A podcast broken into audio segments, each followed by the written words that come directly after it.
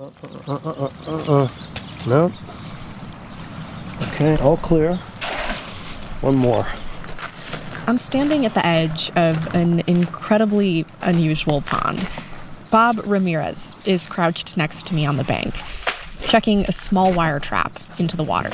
So those are to catch crayfish? These are my crayfish traps. I keep them baited. Bob is actually trying to remove the crayfish. They're an invasive species and a threat to the native species that live in this pond, like the arroyo chub, a small fish that lives in the coastal streams of Southern California. You can see them kind of, they'll flit around there. Yeah, I see them over there. They're, oh, yeah, they're yeah. a little. Um, Lemna, watercress, harlequin beetles, Cooper's hawks, even a rogue coyote. All of them live here in this two acre area. Some of this stuff is not left for probably thousands of years. Somehow it survived. Survived is accurate. Because this small oasis, it's in the middle of LA County, in Santa Monica, literally blocks away from the 405 freeway, tucked between a school and an apartment building. And at the epicenter of this unlikely nature refuge is a freshwater spring bubbling up from the earth, just like it did when Bob Ramirez's ancestors lived here, a long, long time before the city of Los Angeles. And this little two acre piece of land is probably the only place in all of LA County that has been somewhat protected, that was Tongva land.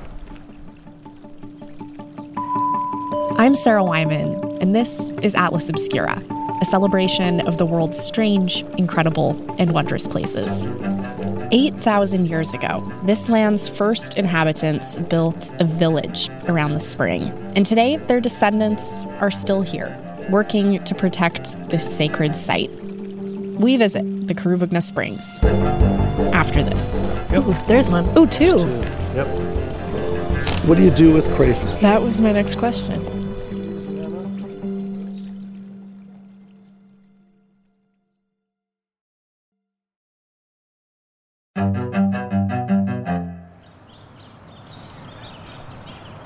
Because of the presence of the natural springs, people and animals have been living here for thousands and thousands of years. Bob Ramirez is the president of the Gabrielino Tongva Springs Foundation. He's also a bit of a plant encyclopedia. These are all local natives. This is a, a white sage from a mother plant at UCLA. He plucks a leaf from the sage uh, and hands it to me. I'm collecting a bouquet of herbs in my hand black sage, laurel sumac, California bay. And too bad you can't record the smell. Smell this. Oh, that smells like peanut butter. Yeah, very good. The garden takes up most of the two acre plot.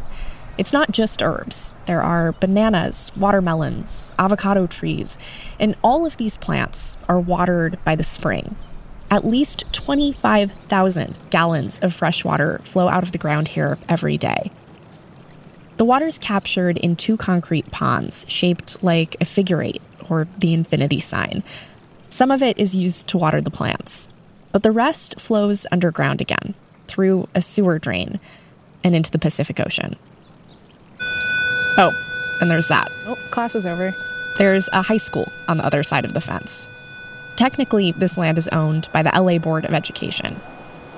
But for now, imagine away the school, the busy intersection on the corner, the trash trucks. Imagine away all of LA County. It's 8,000 years ago. We're standing in a freshwater marsh. The earth under our feet is a little bit soggy. There's watercress and lemna growing on the surface of the water. And behind us, there's a key K I Z H, a hut built out of reeds. We are in the middle of a village. The, the oral history says that the Tongva have always been here and that we came from uh, the navel, which was um, near Long Beach. It's uh, Puvunga. Puvunga is the ancestral home. This is where Chinigchinich came out of the, came down and taught us laws. The sprawling native civilization was called Tovangar, which means the world. and it spanned what is now Los Angeles County, from the San Bernardino Mountains out to the sea and the southern Channel Islands. Today, we call the people who lived in this culture the Tongva, but they would not have used that term back then. They didn't call themselves Tongva because uh, they would call themselves by the name of the village. There were at least 50 different villages. Kuruvungna is where we are together in the sun.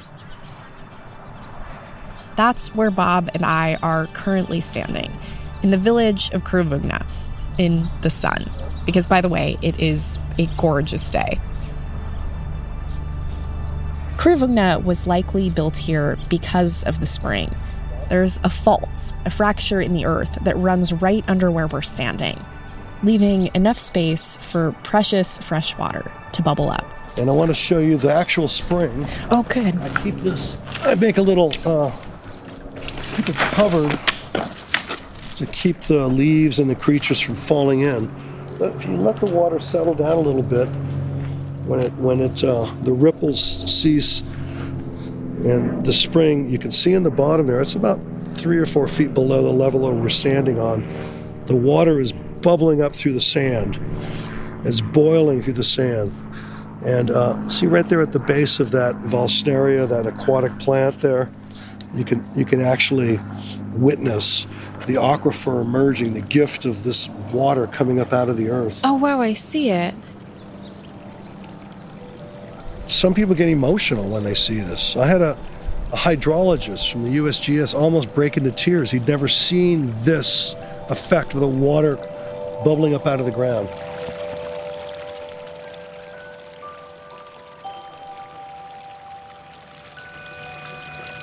There's a school again.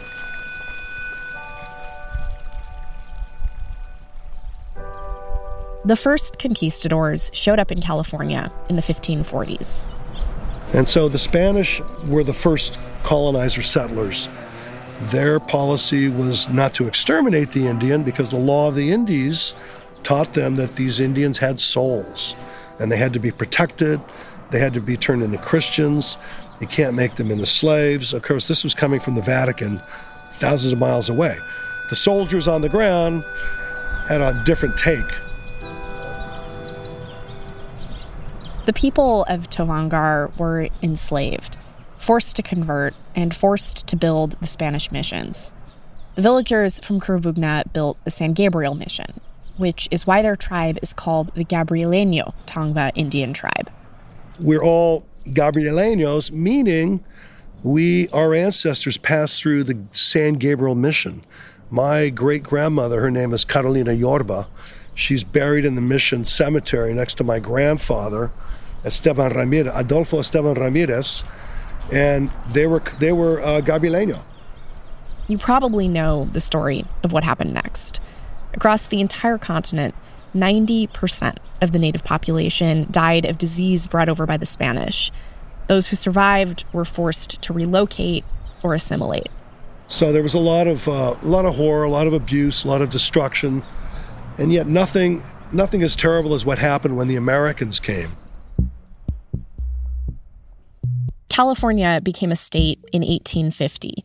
Federal authorities condoned what has since been acknowledged as a mass genocide. More than 16,000 Native Americans in the state were murdered. And then there were centuries of broken promises and treaties. Eventually, the settlers in this area built their own city around the Kuruvungna Springs.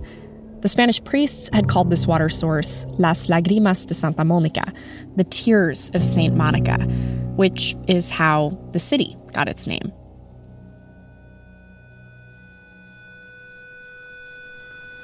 It's long, too. Well, these kids, you know, they're slow, I guess. I don't know, man. It's a whole other culture. Beyond that fence is another world. It's another culture. I saw someone walking by a minute ago doing laps around the track, you know, in a sweatshirt with headphones in. And yeah, you're not wrong. It's a different mood. yeah, and there'll be football games and there'll be, you know. I, While building the school in the 1920s, construction crews found human remains and artifacts. Now there are state laws for how those remains and artifacts should be respectfully treated. But in the 1920s, they just carted them off and paved over the burial site. But somehow, the spring survived. The school built two concrete ponds near the source of the spring, and over the years, they used the land for a little garden, a parking area, rabbit hutches, tennis courts, even a place where kids were sent for detention. And then, in the 1990s, an alumni of the high school returned and found the springs in total disrepair. There was junk thrown into the ponds and shopping carts, graffiti, homeless, junkies, abandoned buildings, broken glass, weeds everywhere. And she was outraged. And she got together with other people and created this. They just started working, they started cleaning up. Her name was Angie Burns, and she was also Gabrieleño. Angie founded the Gabrielino Tongva Springs Foundation in 1992 and threw herself into the effort to make sure the springs were preserved. They put together archaeologists, hydrologists, architects, planners, community members, school people to come up with the right way, the respectful way to take this into the future. The revitalization of the springs created a new gathering place for the descendants of the Gabrieleño Tongva. The descendants knew the springs were an ancestral Tongva site, but they didn't have much detail beyond that. So much of their history had been destroyed and paved over. You know, we knew there was a Tongva village, but the name was kind of lost. And then people started putting together some of the oral histories from the past, and they realized this was Kuruvungna. The Kuruvungna Springs are now a California State Historical Site, but the work is still in progress and the land is still owned by the LA County Board of Education. The, the, the men's room is about 15 feet from the Sacred Springs. And it's, uh, you know, they, they're still wired up so we hear all their announcements from school. In order to get in that building, I have to call the school police let them know I'm opening this building. So we're still beholden to a certain degree to, to, with the school.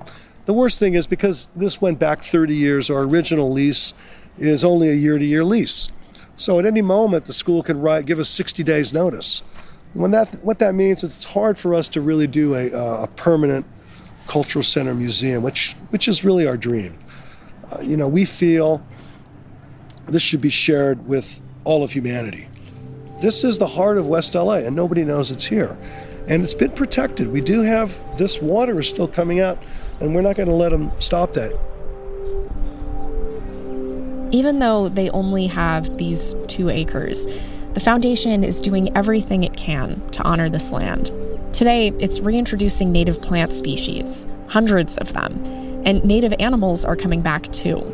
The California toad, the native chorused frog. There's even a Cooper's hawk who's moved into the eucalyptus tree. Quite friendly. I was here one day and he just came right up, landed on the ground next to me, 10 feet away, and then he walked like a chicken right into the pond, ruffled his feathers around, had a little bath. Wonderful. I mean, magnificent to see a bird of prey like that, so comfortable. Um, they belong here, it's their home.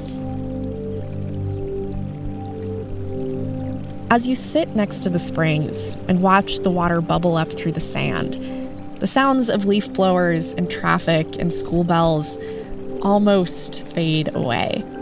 The water is clear and cold and miraculous. You can jump in there. In fact, you know, on some really hot days when I'm here all alone, no one's around, I, I'll just strip down and jump in there and get baptized again. It's have you tasted or, or at least felt the water? To. Yeah, I mean you can. Well, yeah, spring water. It's better than Arrowhead.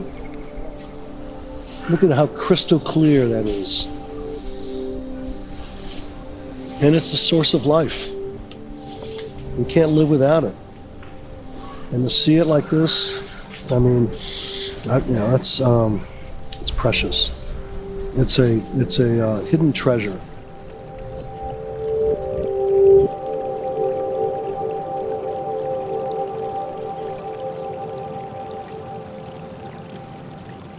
If you want to learn more about the Gabrielino Tongva Springs Foundation and the revitalization project at the Kuruvungna Springs, you can visit their website. There's a link in our show notes. Huge thanks to Bob Ramirez for taking the time to show me around the springs. He also mentioned that community members are welcome to come volunteer every Saturday. You can help maintain the site, take care of the plants, and bask in that Kuruvungna sun. This podcast is a co production of Atlas Obscura and Witness Docs. The production team includes Dylan Thuras, Doug Baldinger, Camille Stanley, Willis Ryder Arnold, Manolo Morales, Baudelaire Seuss, Sarah Kaplan, Gianna Palmer, Tracy Samuelson, Casey Holford, Peter Clowney. This episode was sound designed and mixed by Chris Naka, John Delore. Our theme and uncredit music is by Sam Tyndall. From the banks of the Kuruvungna Spring, I'm Sarah Wyman. Thanks for listening.